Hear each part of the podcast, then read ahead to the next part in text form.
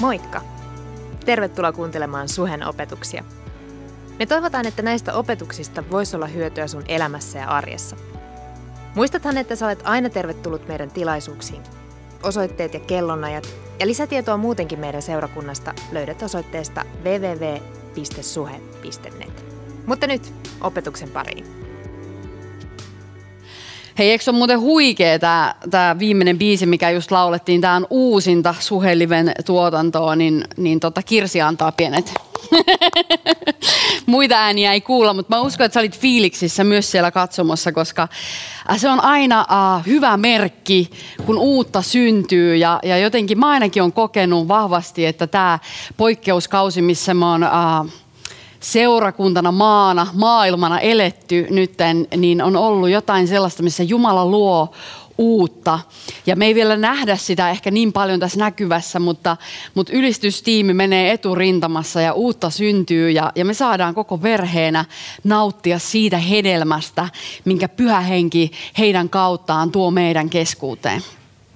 Mutta hei, hyvää helluntaita, rakas seurakunta. Tämä on seurakunnan iso äh, juhla ja me saadaan yhtyä maailmanlaajuisesti tähän juhlapäivään helluntaihin.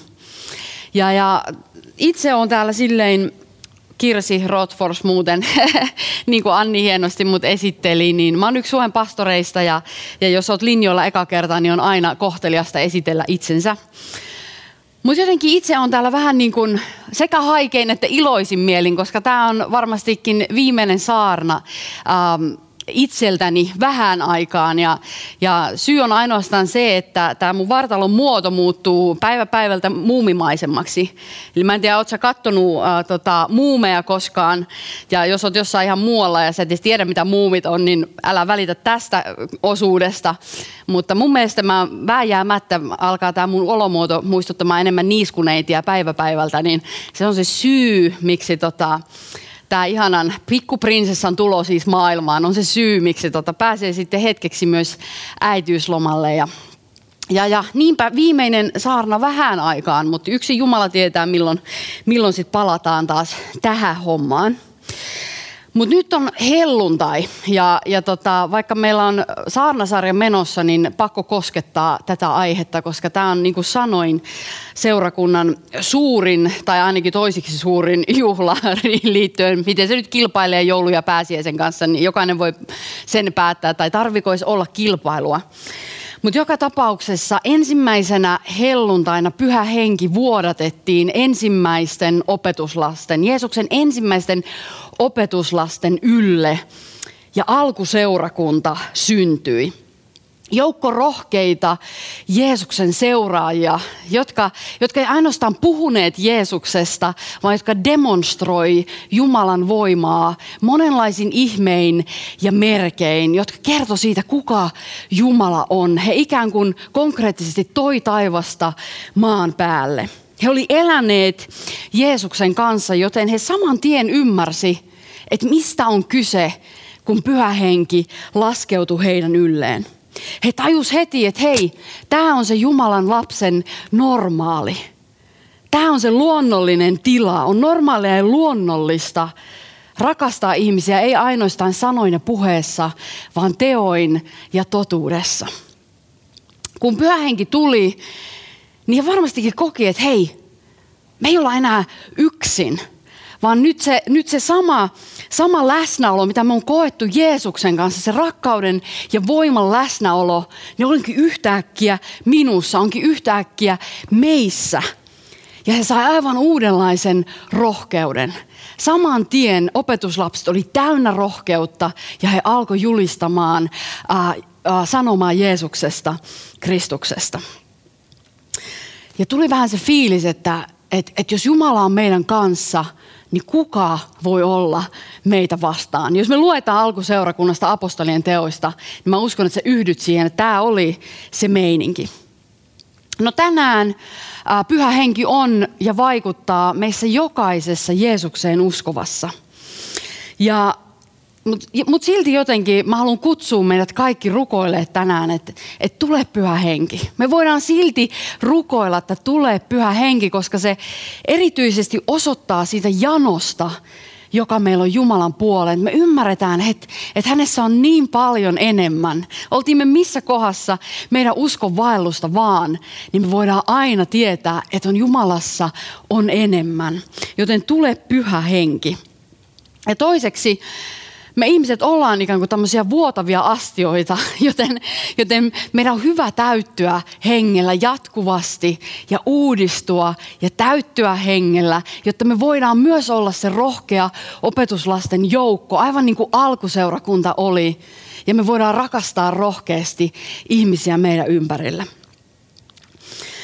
Niinpä rukoille mun kanssa tänään. Aloitetaan tämä hetki, mikä me vietetään yhdessä niin vaan sanomalla, että olit sä olohuoneessa tai missä vaan, niin sä voit sanoa ääneen tai hiljaa, mutta tule, tule pyhä henki.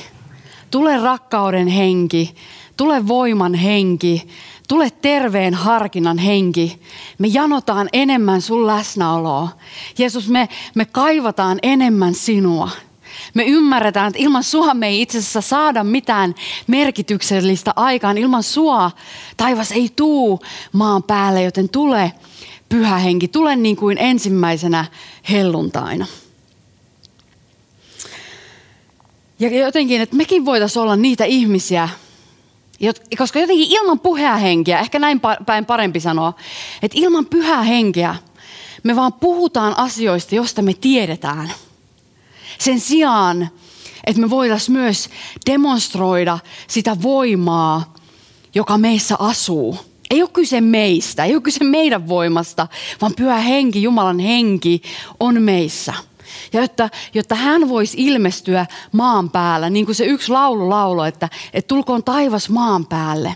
Niin jotta se voisi tapahtua, niin pyhä henki on käyttää meitä apuvälineenä siinä. Joten jotta me saataisiin nähdä, että hän ilmestyy tässä ajassa – niin me voidaan rukoilla, että tule pyhä henki, jotta ihmiset vois nähdä sen Jumalan, joka on luonut jokaisen ihmisen, sen rakastavan isän, joka rakastaa ihan jokaista maailman ihmistä ilman määrää ja täysin ehdottomasti. Mutta joo, tänään me jatketaan sarjaa Rakastan, koska olen rakastettu. Ja vaikka sä et sisäistäisi tästä koko pitkästä sarjasta mitään muuta kuin tämän otsikon, niin se on jo hurjan paljon. Koska me ollaan aivan kristillisen elämän ytimessä. Me ollaan ikään kuin Jumalan lapsen identiteetin syvimmässä osassa. Me ollaan Jeesuksen seuraajan kutsun keskiössä. Apostoli Johannes kirjoittaa, että me rakastamme koska hän on ensin rakastanut meitä. Me rakastamme, koska hän on ensin rakastanut meitä. Eli Jumalan rakkaus saa meissä aikaan sen, että me rakastetaan. Rakkaus tulee siis Jumalalta. Me ei rakasteta velvollisuudesta käsin, pakosta käsin. Me ei edes rakasteta meidän omasta tarpeesta käsin vaan me rakastetaan siitä identiteetistä käsin, että mä oon rakastettu. Mä oon Jeesuksen rakkain, mä oon isän silmäterä. Rakastaminen on ikään kuin Jumalan kohdanneen ihmisen uusi normaali.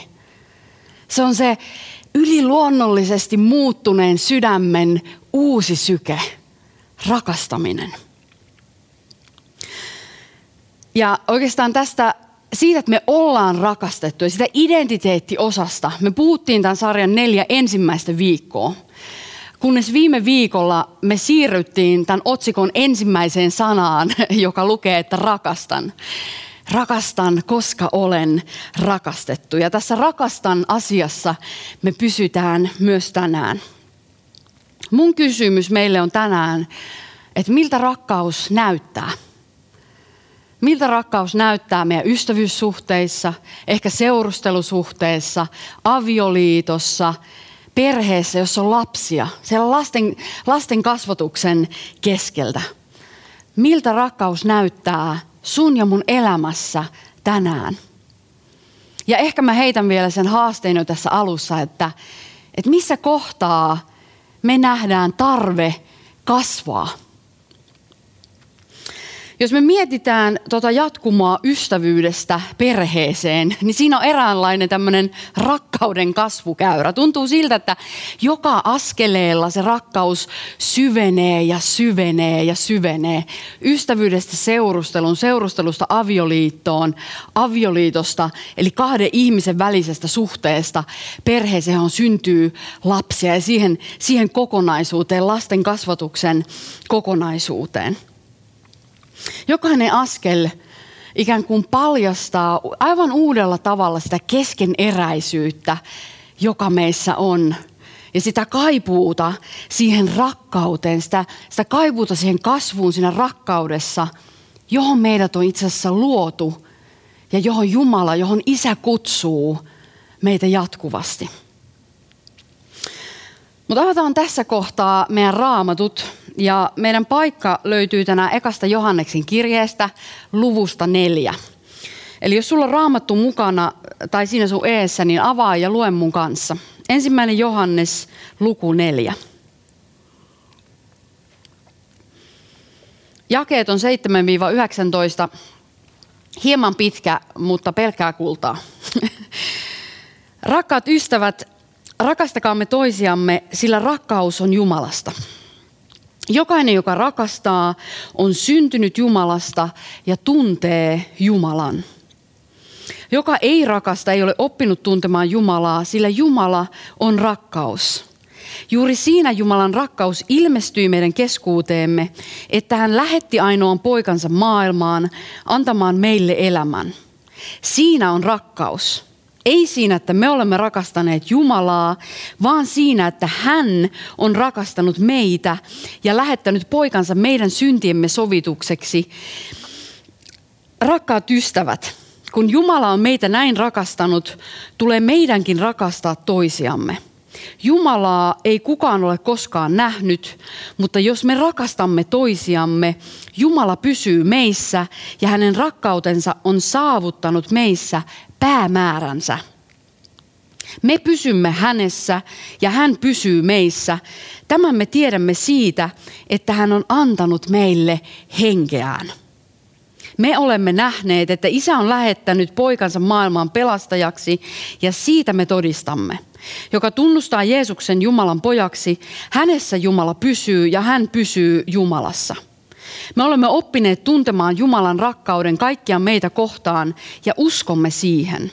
Jumala on rakkaus. Se, joka pysyy rakkaudessa, pysyy Jumalassa ja Jumala pysyy hänessä. Jumalan rakkaus on saavuttanut meissä täyttymyksensä, kun me tuomion päivänä astumme rohkeasti esiin. Sellainen kuin Jeesus on, sellaisia olemme mekin tässä maailmassa – Pelkoa ei rakkaudessa ole, vaan täydellinen rakkaus karkottaa pelon. Pelossahan on jo rangaistusta. Se, joka pelkää, ei ole tullut täydelliseksi rakkaudessa. Me rakastamme, koska Jumala on ensin rakastanut meitä. Yllätys, yllätys. Meillä on kolme ajatusta tänään, jotka mä nostan tästä paikasta. Mutta myös nämä kolme ajatusta on erinla, eräänlainen äh, kasvukäyrä tai, tai steppejä eteenpäin. Tai vähintäänkin se, että ilman tätä ensimmäistä ajatusta ne kaksi muuta ei voi toteutua. Joten ajatus numero yksi on se, että rakastaminen on Jumalan tuntemista. Rakastaminen on Jumalan tuntemista. Johannes kirjoittaa, että jokainen, joka rakastaa, tunte, äh, tuntee Jumalan ja joka ei rakasta, ei ole oppinut tuntemaan Jumalaa, koska Jumala on rakkaus. Uskotaanko me, että Jumala on rakkaus? Ja huomaa, että mä en kysynyt, että tiesitkö sinä, että Jumala on rakkaus, vaan mun kysymys meille jokaiselle tänään on, että uskotko sinä, että Jumala on rakkaus? Uskotko sinä, että Jumala on rakkaus? Koska mitä enemmän me uskotaan totuuteen, niin sitä enemmän me kyetään elämään Jumalan valtakuntaa todeksi jo tässä ajassa. Ja sitten Johannes jatkaa että rakkaus ei ole siinä, että me on rakastettu Jumalaa, vaan siinä, että hän on rakastanut meitä. Ja viimeisessä jakessa 19 hän vielä niittaa, hän rakasti ensin. Me rakastamme, koska Jumala rakasti meitä ensin. Apostoli Johannes, joka on kirjoittanut tämän äskeisen kirjeen, josta me luettiin pätkä, niin hän eli Jeesuksen kanssa maan päällä. Hän oli yksi niistä ensimmäisistä Jeesuksen opetuslapsista. Hän istui samassa ruokapöydässä, hän ehkä pesi pyykkiä Jeesuksen kanssa, hän tunsi Jeesuksen. Hän näki ja koki kolmen ja noin puolen vuoden aikana, että mi- millainen Jeesus oli.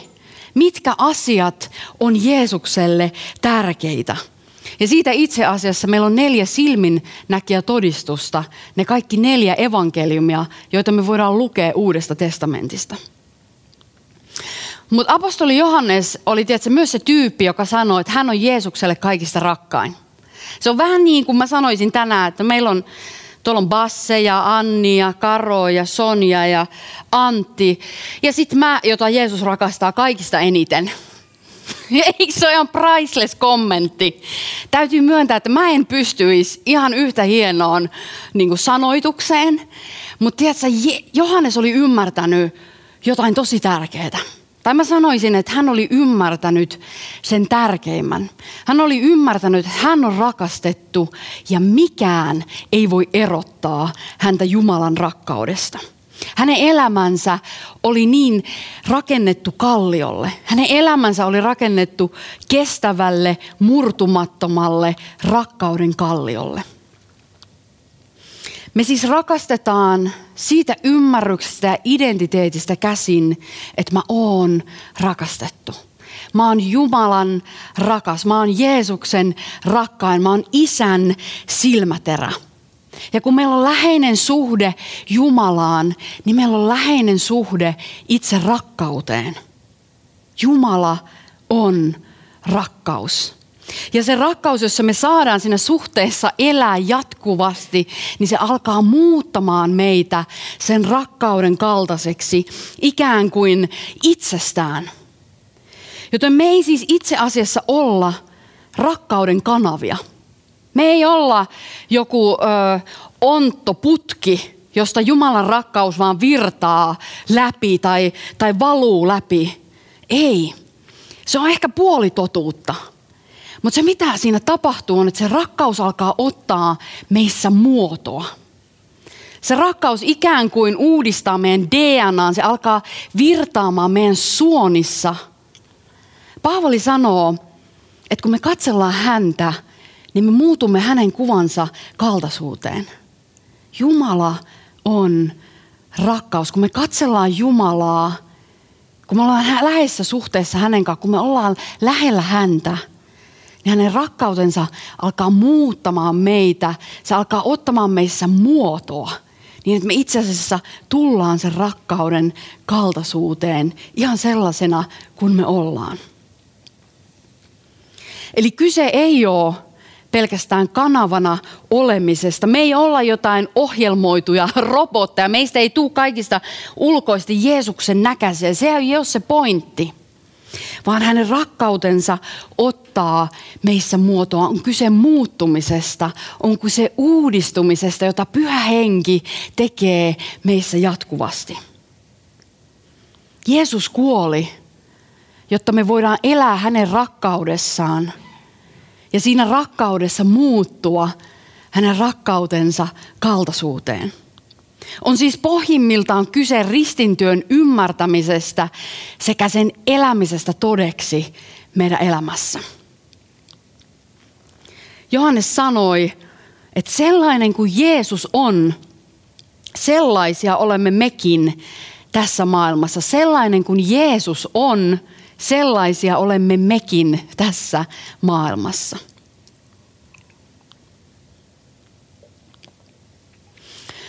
No toki rakastaminen on edelleen myös valinta. Me ollaan keskeneräisiä, epätäydellisiä ihmisiä. Me ei olla täydellisiä rakkaudessa, kuten Jumala on täydellinen. Mutta se, missä me ollaan, niin me ollaan muutosprosessissa. Me ollaan jatkuvassa uudistumisessa ja muutoksessa. Pyhä henki tekee meissä jatkuvasti uutta. Mun, mun rakas ystävä Elina sanoi yksi päivä tässä, että hän koki pitkään ahdistusta siitä, kun aina sanottiin, että meidät on kutsuttu Jeesuksen kaltaisuuteen, että meidän tulisi olla niin kuin, kuin Jeesus. Ja hän sanoi, että häntä ahdisti se sen tähden, että kun hän katsoi peiliin, niin hän huomasi, että hän ei ole lainkaan Jeesuksen kaltainen. Joten se, joten se jotenkin se, se kutsu siihen Jeesuksen kaltaisuuteen oli muodostunut hänen elämässään ahdistukseksi. Kunnes eräänä päivänä hän koki, että Jumala puhui hänelle, että hei, Ellu, että entä jos, entä jos sä olisit Jeesuksen kaltainen siinä, miten Jeesus oli rakastettu? Entä jos sä olisit Jeesuksen kaltainen siinä, miten Jeesus oli rakastettu, siinä millainen suhde Jeesuksella ja isällä oli? Me voidaan lukea Raamatun lehdiltä, että myöskin se, että Jeesus teki ainoastaan sen, mitä näki isänsä tekevän. Uskon elämässä ei ole kyse suorittamisesta, vaan antautumisesta. Meidän elämässä ei siis ole kyse suorittamisesta, vaan on kyse antautumisesta. Vaikka me suoritettaisiin miten hyvin, vaikka me suoritettaisiin miten hyviä asioita tahansa, niin se antaa meille korkeintaan hyvän ihmisen elämän. Kun taas antautuminen avaa meille tien Jumalan lapseuteen. Ja tiedätkö, ei ainoastaan Jumalan lapseuteen, vaan Jumalan perillisyyteen. Kuulit sä? Ei ainoastaan Jumalan lapseuteen, vaan Jumalan perillisyyteen. Mä rupesin miettimään, kun mä valmistelin tätä saarnaa, että, että ökyrikkaiden vanhempien lapset on harvoin pää kolmantena jalkana juoksemassa joka paikassa suorittamassa erilaisia tehtäviä ja täskejä, että tämäkin pitää ja tämäkin pitää ja tämäkin pitää. Vaan enemmänkin he on rauhassa, he kä- kävelee selkä suorana, koska he tietää, ketä he on. He tietää, ketä he on ja parhaassa tapauksessa he jakaa niistä rikkauksista muille. Niistä rikkauksista, jotka heille on uskottu. He parhaassa tapauksessa jakaa muille. Tiesitkö, että isä rakastaa sua aivan yhtä paljon kuin hän rakasti Jeesusta?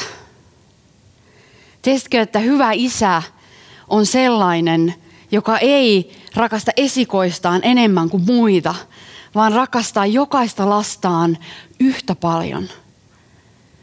Mittaamattomasti, loppumattomasti, ehdottomasti taivaan isä rakastaa sua. Ja kun me ymmärretään, että me ollaan rakastettuja, niin meidän rakastaminen ei, ei tapahdu enää meidän omasta tarpeesta käsin – koska se tarve on jo tyydytetty, se syvällä oleva kaipuu, joka jokaisen ihmisen sisällä on, joka on luotu sinne, koska meidät luotiin suhteeseen rakkauden kanssa, joka meni poikki. Niin se kaipuu on jokaisessa ihmisessä. Mutta kun me mutta kun me päästään takaisin siihen yhteyteen Jumalan kanssa ja me ymmärretään ja me koetaan, että me ollaan rakastettuja – niin me ei enää rakasteta meidän omasta tarpeesta käsin, vaan me rakastetaan sitä identiteetistä käsin, sitä ymmärryksestä käsin, että mä oon rakastettu. Omasta tarpeesta käsin rakastaminen on aina itsekeskeistä ja ehdollista. Me nähdään se meidän elämässä, meidän ympärillä, että niin se vaan menee – mutta rakastaminen rakastettuna olemisesta käsin, siitä meidän uudesta identiteetistä, meidän uudesta rakkauden olemuksesta käsin, niin yhtä äkkiä yliluonnollisesti se onkin jotain, mitä ei pyydä mitään vastineeksi, on täysin ehdotonta, on täysin pyyteetöntä ja on täysin ehdotonta. Mistä me voidaan hienosti uida meidän seuraavaan ajatukseen. Numero kaksi, Eli rakkaus näkyy tekoina. Rakkaus näkyy tekoina. Jakeessa 9 Johannes sanoo, juuri siinä Jumalan rakkaus ilmestyi meidän keskuuteemme, että hän lähetti ainoan poikansa maailmaan antamaan meille elämän. Jumala ei siis ainoastaan sanonut, että mä rakastan teitä – vaan hän osoitti sen meitä kohtaan konkreettisesti. Jumalan rakkaus ilmestyi meidän keskuuteemme. Eli rakkaus ei ole pelkästään tietoa tai joku tunne, vaan se on kokemus. Se on jotain, jonka ihminen voi kokea. Ja itse asiassa kokemus vasta vahvistaa tiedon todeksi. Yhtä aiemmassa luvussa, eli luvussa kolme, Johannes kirjoittaakin tähän liittyen, että älkäämme rakastako sanoin ja puheessa, vaan teoin ja totuudessa. Älkäämme rakastako ainoastaan sanoin ja puheessa, vaan teoin ja totuudessa. Ainoastaan totuudessa meillä voi olla todellinen yhteys. Rakkaus ilmestyi, eli rakkaus konkretisoitui Jeesuksessa – Rakkaus ei siis ole joku subjektiivinen käsite, vaan se on täysin vahvasti ankkuroitu persoonaan nimeltä Jeesus Kristus. Rakkaus ei siis ole välttämättä se, mitä sinä ja minä ajatellaan rakkaudesta tai mitä sinä ja minä haluttais, että rakkaus on, vaan itse asiassa on olemassa totuus rakkaudesta. Koska jos rakkaus olisi subjektiivista, niin kaikki on suhteellista rakkauden suhteen. Rakkaus olisi täysin suhteellista. Joten, ja itse asiassa sen tähden uh, hyvin usein me voidaan tehdä rakkauden nimissä jotain täysin rakkauden vastaisia tekoja. Koska hyvin usein me nähdään maailmassa, että maailma määrittelee rakkauden just siten, että se on subjektiivista, se on suhteellista, se on vähän se, mitä mä ajattelen siitä. Joten eli mä voin määritellä, mitä rakkaus on. Mutta se ikävä kyllä johtaa siihen, että me voidaan rakkauden nimissä myös tehdä asioita, jotka on todellisen rakkauden luonteen vastaisia. Ja yksi esimerkki tästä on esim. oman aviopuolison pettäminen – No, mä vaan aloin juttelee yksi päivä työpaikalla mun työkaverin kanssa ja mä huomasin, että, että meillähän synkkaa niin kuin tosi hyvin. Että tota, kun mulla on ollut näitä vaikeuksia mun avioliitossa ja musta tuntuu, että mua ei kuunnella ja mua ei nähdä. Mutta sitten kun mä aloinkin juttelee, että mun työkaverin kanssa, joka sattuu myös olemaan vastakkaista sukupuolta, niin, niin musta tuntuu, että niinku, jotenkin se vaan ymmärsi mua ja se kuunteli mua ja, ja, ja jotenkin meillä niinku vaan tuli tosi hyvä fiilis. Tosi, to, tuli tosi hyvä tunne siitä. Meillä on niinku joku sellainen niinku erityinen yhteys. Ja sitten yksi asia johtaa toiseen ja, ja voi olla, että jossain kohtaa ollaankin varaamassa jo yhteistä hotellihuonetta. Ja Mä en ottanut tätä esimerkkiä äh, tähän puheeseen sattumalta, vaan tämä on itse asiassa sellainen kaava, mikä me on Mikon kanssa havaittu hyvin useasti, kun me on oltu tukemassa äh, pareja, kun me on, me on nähty näitä tilanteita hyvin läheltä – ja tuntuu siltä, että vihollisella on aina tämä sama kaava, mitä se toistaa. Että sillä ei ole mitään uusia metkuja. Niin sen takia mä ajattelin, mä sanon sen myös julki, koska tämä on semmoinen selkeä kaava, mikä toistuu tässä kohtaa, tässä haasteessa.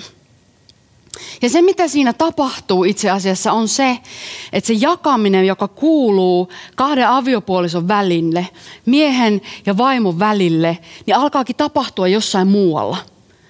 Se alkaa tapahtua jossain muualla. Aletaan ikään kuin hakea ymmärrystä jostain muualta.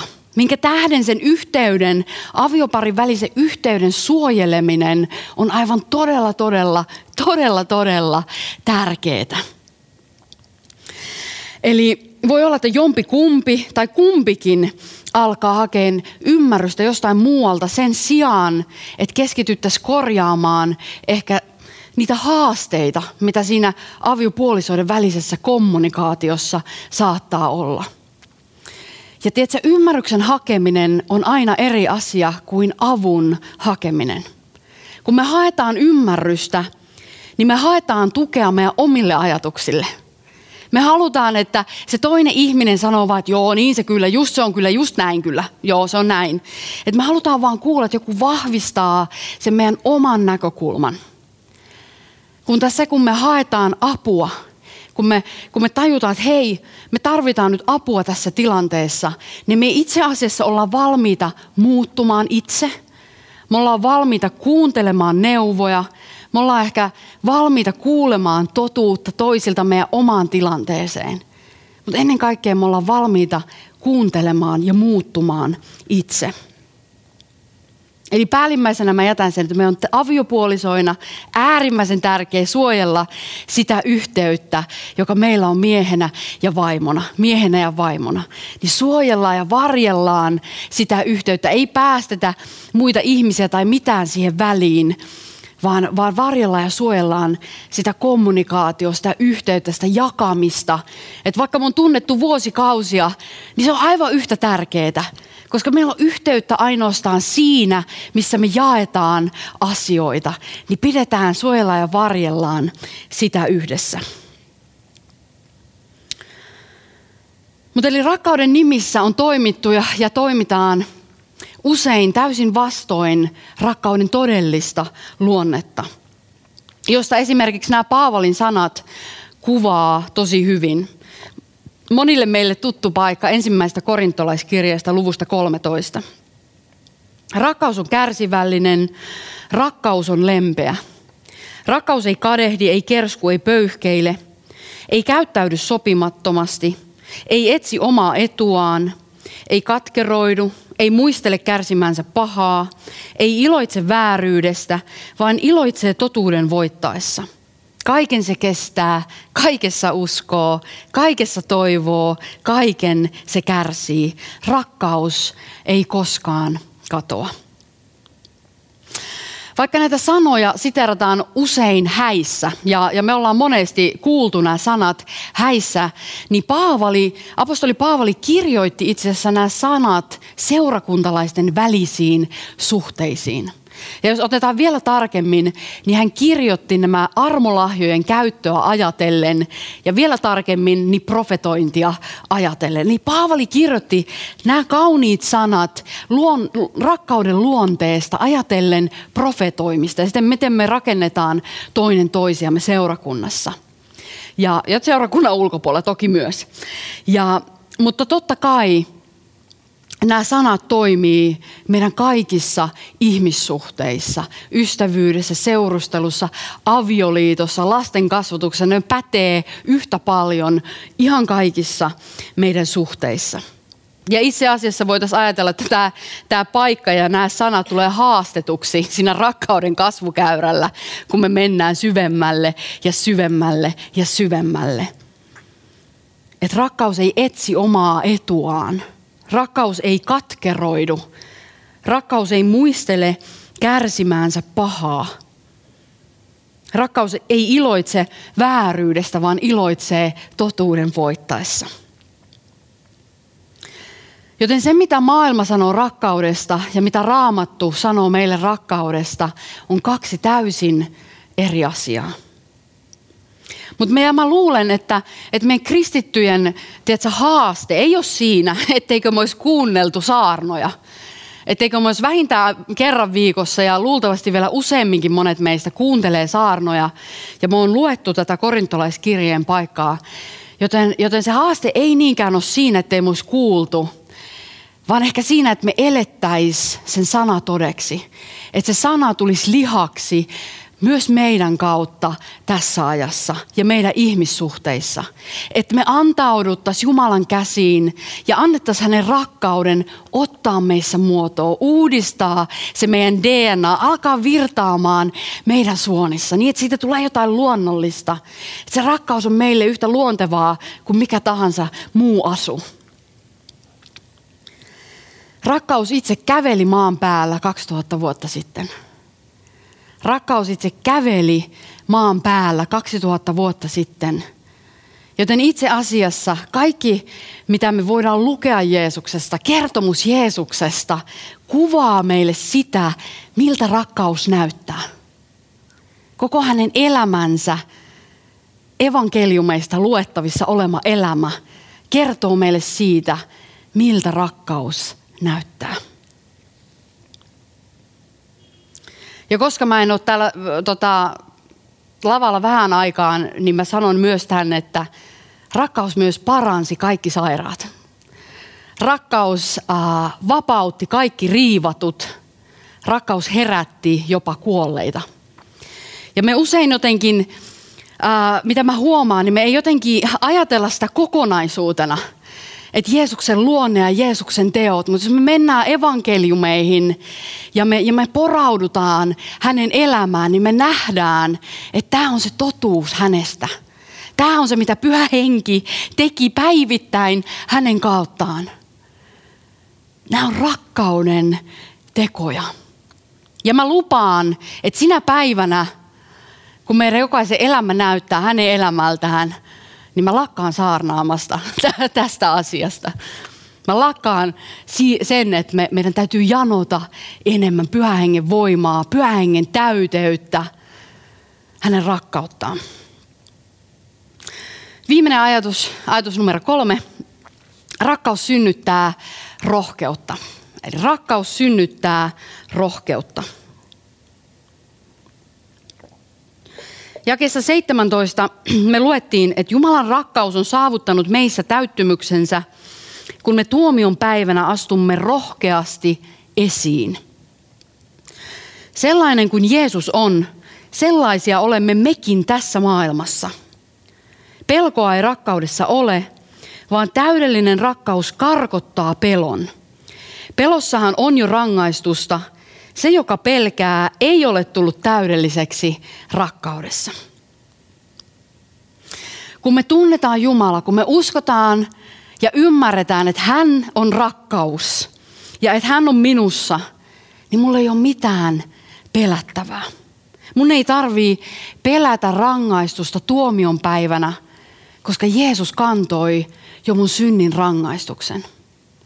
Jumala ei voi rangaista kahta persoonaa, kahta ihmistä samasta synnistä. Ja koska hän rankaisi jo Jeesusta, hän langitti sen rangaistuksen hänen päälleen, niin minulle ja sinulle, yhdellekään maailman ihmiselle ei jäänyt sitä synnin rangaistusta kannettavaksi. Joten meillä ei tarvitse pelätä rangaistuksena tuomion päivänä, mutta meidän ei tarvitse pelätä minkäänlaista rangaistusta. Eli me ei tarvitse pelätä, että Jumala rankaisee meitä myöskään tänään. Jeesus kantoi jo kaiken. Pelkoa ei rakkaudessa ole, vaan täydellinen rakkaus karkottaa pelon. Ja tämä on lupaus. Tämä on lupaus, että täydellinen rakkaus karkottaa pelon. Se on rakkauden luonne. Ja tämä ei tarkoita sitä, että me koskaan enää koeta pelon tunteita. Ei tietenkään. Mä sanoisin, että ne on jopa tarpeellisia, hyödyllisiä vaaratilanteen tullessa. Vaan tämä sanoo sen, että Jumalan rakkaus on väkevämpää.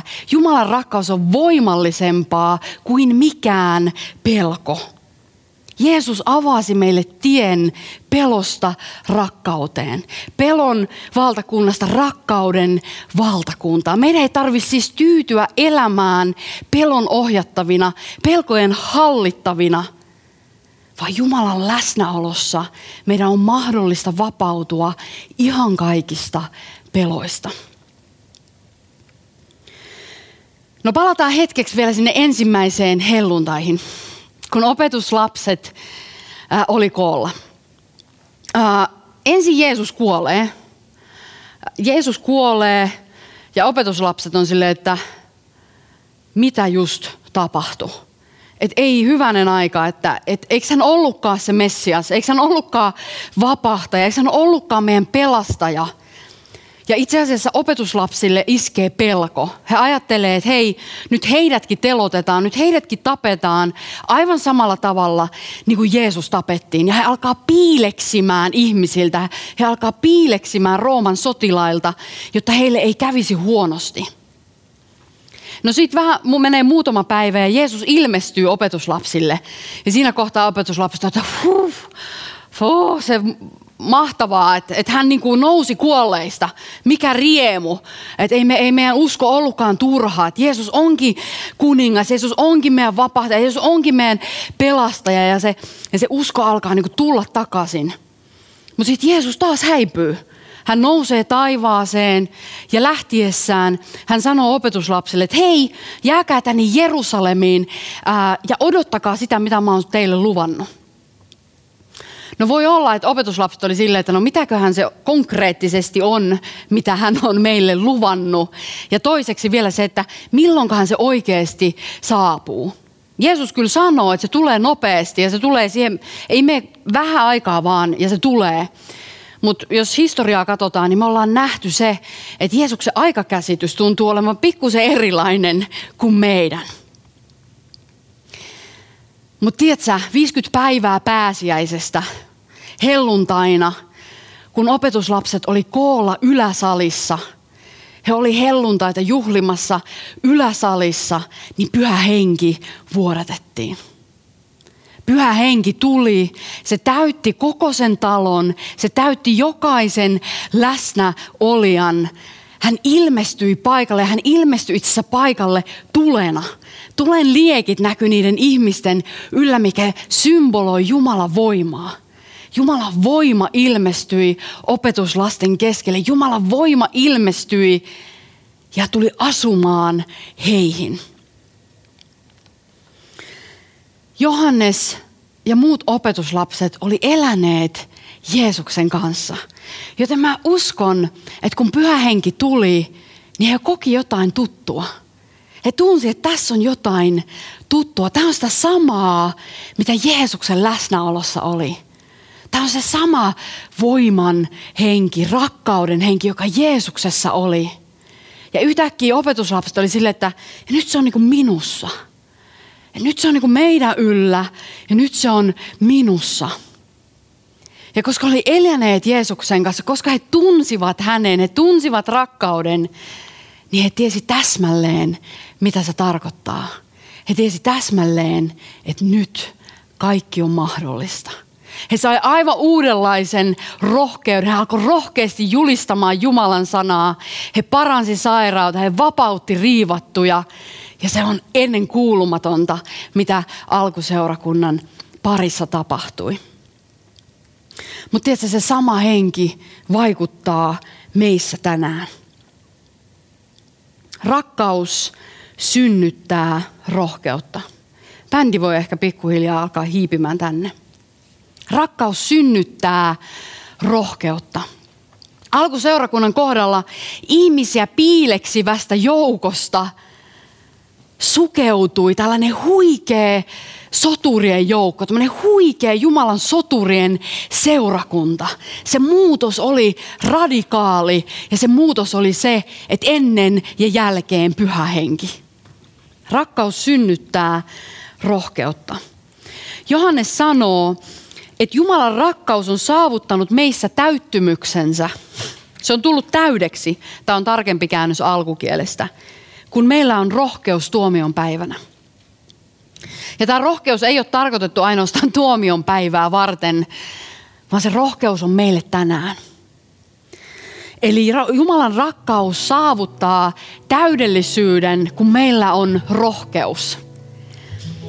Ja mä, mä kävin alkukielestä tsekkaamasta, mitä tämä rohkeussana oikeasti tarkoittaa. Eli millaista se rakkaus nyt sitten on, kun se tulee niin kuin täyteen, kun se tulee täyttymykseen. Ja siellä sanottiin näin, että rohkeus tarkoittaa vapaata ja varauksetonta puhetta. Puhuminen avoimesti, suoraan ja salailematta mitään. Ilman mahdollisuutta monille tulkinnoille ja ilman kiertelyä, ilman kuvakieltä ja vertailua. Ja toinen asia, mitä se tarkoittaa, on, että vapaa ja peloton luottamus, iloinen rohkeus, rohkea uskallus ja varmuus. Eli Jumalan rakkaus on tullut meissä täydelliseksi, kun meillä on tämän kaltainen rohkeus. Mä luen vielä uudestaan. Vapaa ja varaukseton puhe.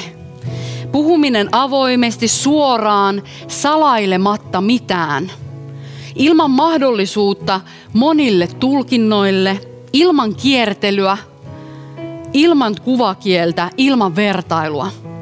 Ja toinen asia oli tämä vapaa ja peloton luottamus, iloinen rohkeus, rohkea uskallus ja varmuus. Mieti, Tämä on se, mitä rakkaus saa meissä aikaan. Tämä on se, mitä Jumalan rakkaus saa meissä aikaan. Mutta mä mietin aamulla, että tiedätkö, se saa myös ihmisten välissä suhteissa tätä samaa aikaan. Mä en tiedä, ootko kokenut koskaan sellaista rakkautta myöskin ihmisen taholta, mikä tietenkin tulee taas jälleen kerran sen meidän rakkauden vastaanottamisen ja sen muuttumisen meidän olemuksen kautta siihen toiseen ihmiseen. Mutta se saa aikaan aivan näitä samoja asioita. Rakkaus synnyttää rohkeutta, rohkeutta rakastaa rohkeata uskallusta. Ja sitten Johannes sanoo, että sellainen kuin Jeesus on, sellaisia olemme mekin tässä maailmassa. Ja mä ajattelen, että Jeesus oli aika rohkea tyyppi. Mä sanoisin, että hän oli peloton tyyppi. Rakkaus synnyttää rohkeutta. Mitä enemmän me kasvetaan rakkauden tuntemisessa, niin sitä rohkeampia meistä tulee.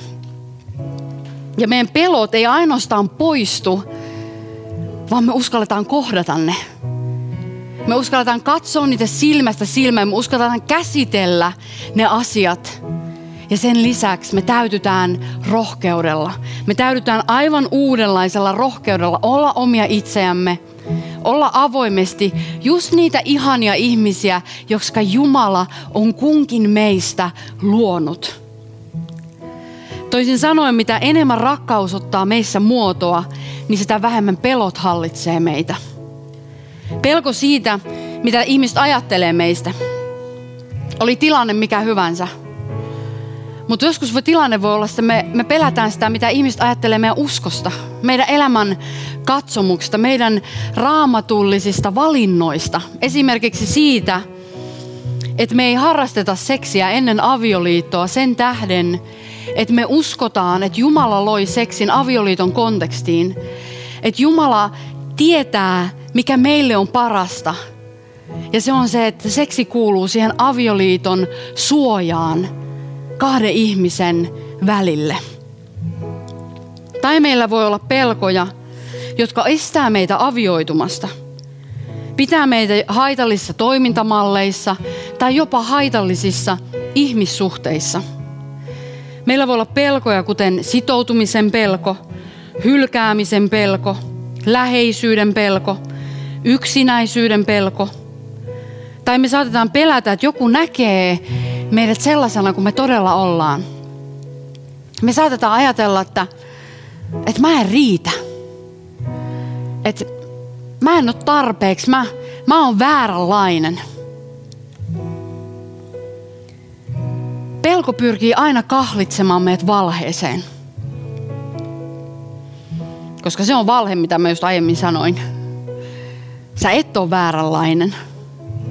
Pelko pyrkii aina kahlitsemaan meidät valheeseen, kun taas rakkaus vapauttaa meidät siihen meidän todelliseen identiteettiin. Rakkaus vapauttaa meidät rakastamaan rohkeasti meidän ihmissuhteista Rakkaus vapauttaa meidät rakastamaan rohkeasti tämän maailman keskellä. Niin, että ihmiset vois nähdä, että ihmiset vois kokea sen Jumala, joka me tunnetaan. Että ihmiset vois saada yhteyden kaikki valtiaaseen, kaikki voipaan, luojaan, Jeesukseen Kristukseen. Jumalan kansan päämäärä ei koskaan ollut erämaa, vaan luvattu maa. Jumalan kansan päämääränä ei koskaan ollut erämaa, vaan luvattu maa. Jumalan kansan päämääränä ei ollut pyöriä ympyrää, vaikka se, se kausi oli tärkeä. Siinä opittiin tuntemaan Jumala. Opettiin, opittiin riippuvaisuutta Jumalasta. Opittiin, kuka hän todella on. Mutta se todellinen päämäärä oli vallottaa alueita. Se todellinen päämäärä on tänäänkin vallottaa alueita. Tänäänkin Jumalan valtakunnan päämäärä on mennä eteenpäin. Sinun ja minun päämäärä on vallottaa alueita Jeesukselle. Se on eräänlainen rakkauden vallankumous. Todellisen rakkauden vallankumous. Todellisen, totuudellisen rakkauden. Rakkauden, joka, joka syntyy Jumalan tuntemisesta, joka näkyy tekoina ja joka synnyttää rohkeutta, joka synnyttää rohkeutta rakastaa tilanteessa kuin tilanteessa. Oli kyseessä ystävyys, oli kyseessä seurustelusuhde, oli kyseessä avioliitto tai oli kyseessä suhde meidän rakkaisiin lapsiin ja niihin syntyviin. Rukoillaan hetki. Isä, mä kiitän äh, sun ristin työstä. Mä kiitän siitä, että sä lähetit Jeesuksen, sä, sä, sä lähetit hänet ilmestymään meidän keskellä, jotta me voitaisiin todella nähdä ja kokea, mitä rakkaus on. Herra, me ei voida sanoa muuta kuin kiitos. Me voidaan vaan tuoda kiitos ja ylistys, Herra, sinulle. Sä olet kaikki valtias, kaikki voipa, kaikkialla läsnä oleva Jumala. Kuninkaiden kuningas, herrojen herra, ja me vaan halutaan kiittää ja ylistää sua tässä hetkessä. Siitä, että sä rakastat meitä ikuisella rakkaudella, ehdottomalla, loppumattomalla, mittaamattomalla rakkaudella. Sä rakastat jokaista sun lasta yhtä paljon. Sulla ei ole suosikkeja, vaan me voidaan jokainen sanoa, että hei mä oon Jeesukselle kaikista rakkaan. Sä oot Jeesukselle kaikista rakkain. Hei, ylistetään hetki.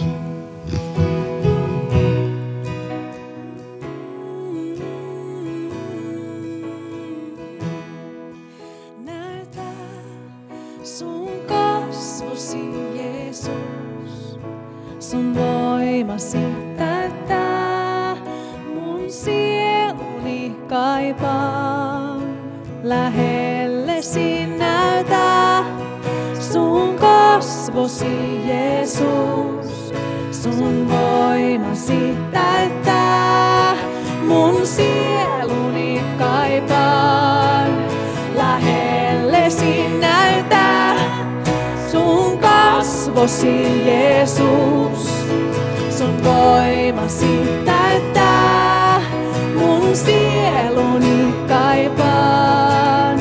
Lähellesi sun kasvosi Jeesus, sun voimasi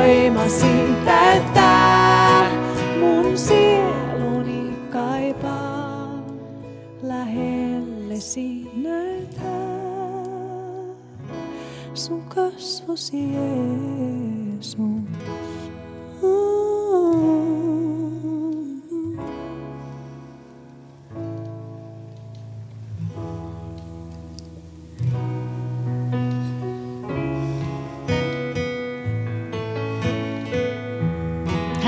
aina enemmän.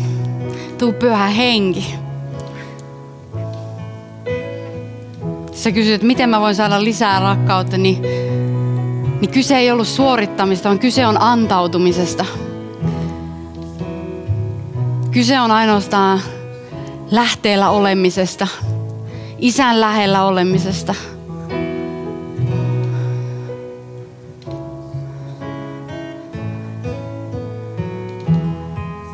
Me ei, me ei suoriteta jotain listoja, vaan me voidaan vaan sanoa, että Jeesus, Jeesus auta.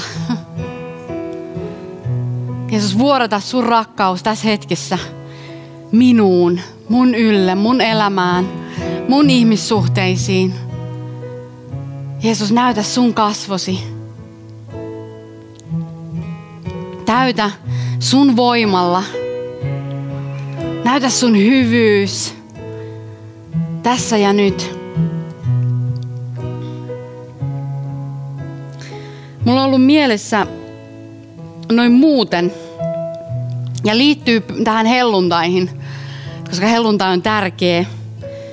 Niin Luukas 5, kun helluntaina mä sanoin siitä, että miten, miten tota, pyhähenki ilmestyi tulena, niin pyhä henki ilmestyi Jumalan voimana. Se on Jumalan voima, pyhä hengen symboli, se tuli. Ja toinen pyhä hengen symboli raamatussa on viini. Ja, ja Luukas 5.37 niin sanotaan, että eihän kukaan laske uutta viiniä vanhoihin leileihin. Silloinhan uusi viini rikkoo leilit, viini valuu maahan ja leilit ovat pilalla. Ei, uusi viini on laskettava uusiin leileihin. Ja sitten vielä jatkuu, eikä kukaan, joka on juonut vanhaa viiniä, halua uutta. Hänen mielestään vanha on hyvää. Ja tämä on enemmän puhunut tähän aikakauteen, missä me eletään, ja tähän päivään, joka on helluntai. Eli tämä viini on ollut mielessä siinä suhteessa, että et, et mun kokemus on ollut hyvin vahvasti se, että Jumala tekee, on tehnyt tässä poikkeusajassa uutta meissä. Eli kun tässä sanottiin se, että et ei, ei uutta viiniä, eli ei pyhähenkeä lasketa vanhoihin leileihin, niin ikään kuin, ikään kuin Jumala on tehnyt meistä niitä uusia leilejä. Hän on työstänyt meistä sitä uutta, tehnyt meistä niitä uusia astioita, joihin voi uuden viinin kaataa. Ja sen lisäksi tänään aamulla tuo jäi 39 jotenkin tuli mieleen, koska, koska myös on paljon ollut mielessä se, että ei, ei, ei menneitä muistella. Ei muistella menneitä, vaan katsotaan Jumalaa, joka luo tässä kaudessa nyt jotain uutta meidän keskellä, uutta seurakuntansa keskellä, uutta kansakunnan keskellä. Jumala aina hyödyntää kaikki tilanteet hänen tarkoitusperiensä hyödyksi. Ja mä uskon, että tämä poikkeustilanne koronan kanssa on yksi sellainen. Hän on hyödyntänyt ja tulee hyödyntää tämän hänen omien tarkoitusperiensä toteutumiseksi. Mutta se, mitä mä halusin tämän paikan kautta tänään sanoa, oli se, että Jeesus itse sanoo näissä sanoissa, että ne ihmiset, jotka on juonut vanhaa viiniä, ei halua uutta. Ja nyt mä käytän raunon, raunut, mä teen raunut ja sanon, että voi meitä. Voi meitä, jos olemme seurakunta, joka ei halua uutta viiniä. Voi meitä, jos, jos mä oon ihminen, jos mä oon, mä oon Jumalan lapsi ja mä en halua sitä uutta viiniä sitä pyhä hengen vuodatusta, jonka hän on kansalle luvannut, jonka mä uskon, että on tulossa. Hänen mielestään vanha on hyvää, täällä sanotaan. Hänen mielestään vanha on hyvää. Niin mä haluan kutsua meidät yhteiseen rukoukseen, samaan mikä oli alussa. Että me voidaan sanoa, että me ei haluta mitään vanhaa, vaan me halutaan uutta viiniä. Että tule pyhä henki, vuodata sun henki näihin leileihin. Anna Jeesus meidän olla ihmisiä, jotka vastaanottaa sinut, jotka ei laita sua lokeroon, jotka ei halua määritellä, pyhä henki, sun työtä ja sinua, vaan haluaa vapautua kaikesta vanhasta, haluaa vapautua kaikista siteistä, pelon siteistä, pelon kahleista, kaikki mikä kahlitsee meitä, niin Jeesuksen nimessä mä, mä vaan julistan vapautta sulle, joka, joka olet kahleissa. Me ei haluta katsoa taaksepäin, vaan me halutaan isä katsoa eteenpäin siihen, mitä sinä teet tässä ajassa. Me halutaan olla mukana, Herra, siinä, mitä sinä teet tässä ajassa. Me ei haluta meidän teitä, me ei haluta meidän omia ajatuksia, vaan Jeesus, me halutaan sinun ajatuksia. Me halutaan olla sinun johdettavissa.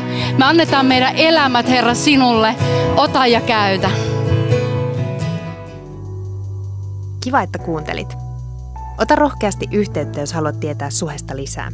Sä löydät meidät Facebookista ja Instagramista nimellä Suhe-seurakunta. Jos haluat olla tukemassa Suhen toimintaa taloudellisesti, siihen löydät ohjeet kotisivultamme osoitteesta www.suhe.net. Nyt hyvää viikonjatkoa.